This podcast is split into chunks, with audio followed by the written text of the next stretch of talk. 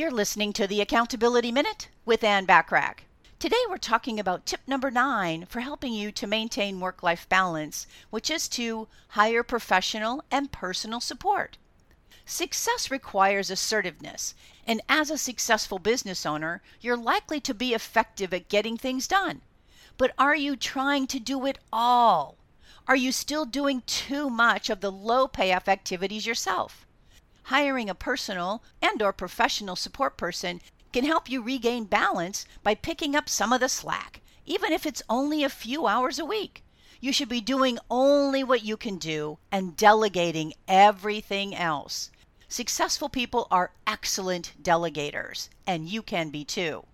Tune in tomorrow for tip number 10 for helping you to maintain work life balance. In the meantime, want more from me? Subscribe to my business success tips and resources blog by going to accountabilitycoach.com forward slash blog. I appreciate you listening.